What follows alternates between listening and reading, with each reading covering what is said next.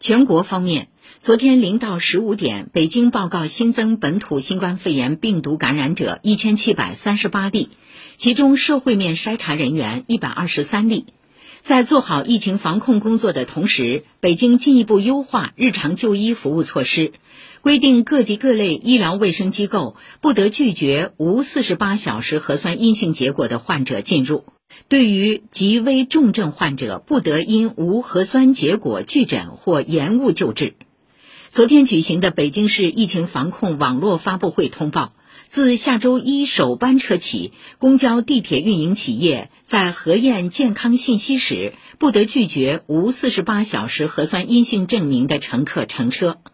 昨天下午，天津地铁方面也发布消息，即日起乘坐天津轨道交通取消七十二小时核酸证明查验。成都地铁同样不再查验核酸检测阴性证明，进站时扫场所码、出示健康码、凭绿码就可通行。